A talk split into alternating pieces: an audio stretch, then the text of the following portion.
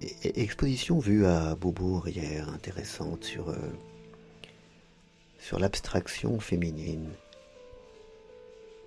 Toutes ces femmes artistes de, de l'art plastique qui, euh, depuis euh, le, le milieu du XIXe siècle, produisent, créent des œuvres. Et, dont le nom a souvent été oublié ou, même n'a jamais été connu, alors que certaines sont, remarquables. Et, avec cette question qui se pose parfois, on parle à leur propos d'invisibilisation, de ces, créatrices invisibilisées.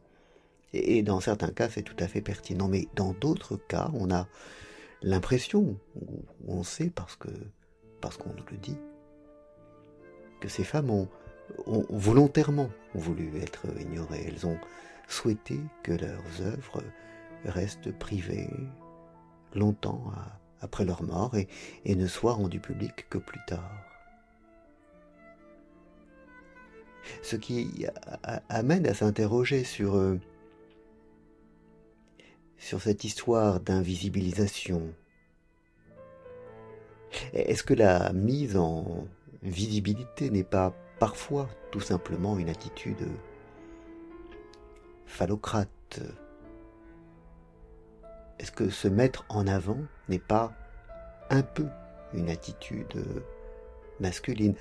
Pas forcément, mais parfois. Il y a, euh, après tout, euh, certainement quelque chose à, à rester dans l'ombre. Je ne dis pas que toutes les femmes souhaitent rester dans l'ombre et que tous les hommes souhaitent se mettre en avant, mais, peut-être qu'il y a un peu de cela. une répartition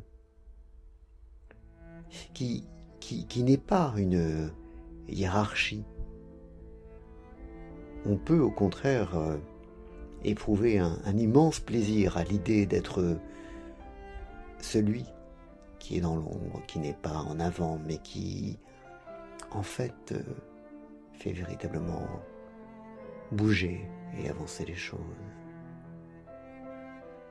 Et, c'est en cela que cette idée d'invisibilisation, si elle est souvent extrêmement pertinente,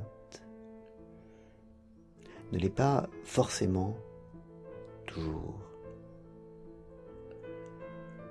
Voilà, ô chers auditeurs, l'idée, ô tellement originale du jour. Bonne journée.